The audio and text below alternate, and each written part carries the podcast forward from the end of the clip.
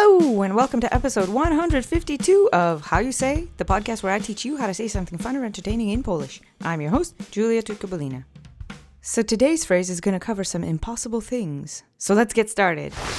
Today's phrase is gruszki na wierzbie, which literally translates to pears on willow.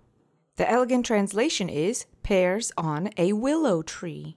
The English equivalent is to promise the moon, or sometimes to promise the world.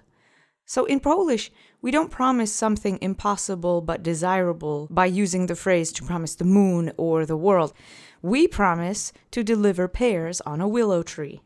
You can use this phrase the same way as the English counterparts. So, mostly probably it's going to come off sarcastic, like you hear something that somebody promised that you know just can't happen, and you can go, ugh, gruszki na wierzbie, okay, sure.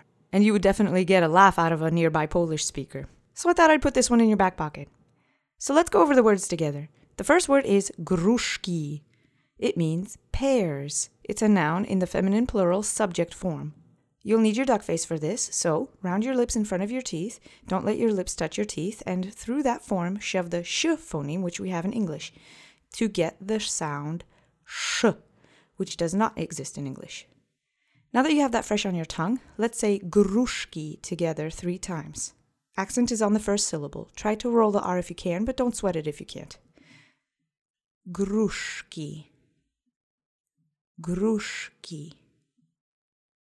Gruszki. Great. The next word is na.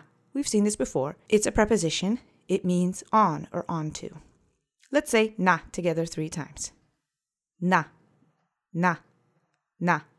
Perfect. And the last word is wierzbie, which means a willow or a willow tree. It's a noun in the feminine singular object form following the word na. You'll need your duck face again for this because the RZ letter combination makes a phoneme. So take the j sound, which we have in English, and shove it through your duck face, and you'll get the j phoneme. Now you're ready to say wierzbie. Repeat after me three times. Accent is on the first syllable. Wierzbie. Wierzbie. Wierzbie. Great. Now let's put this all together. Repeat after me three times. Gruszki na wierzbie. Gruszki na wierzbie. Gruszki na wierzbie. Great, well done. So I hope you enjoyed today's show. If you want to reach out, we have an email address, mailbag at howyousay.fm. Our Twitter handle is at howyousayfm. Our website is www.howyousay.fm. Subscribe to us on YouTube, leave a review for the show in your podcast player of choice, and check out our Patreon page, patreon.com slash howyousayfm. Thanks again for listening, and I'll talk to you next week.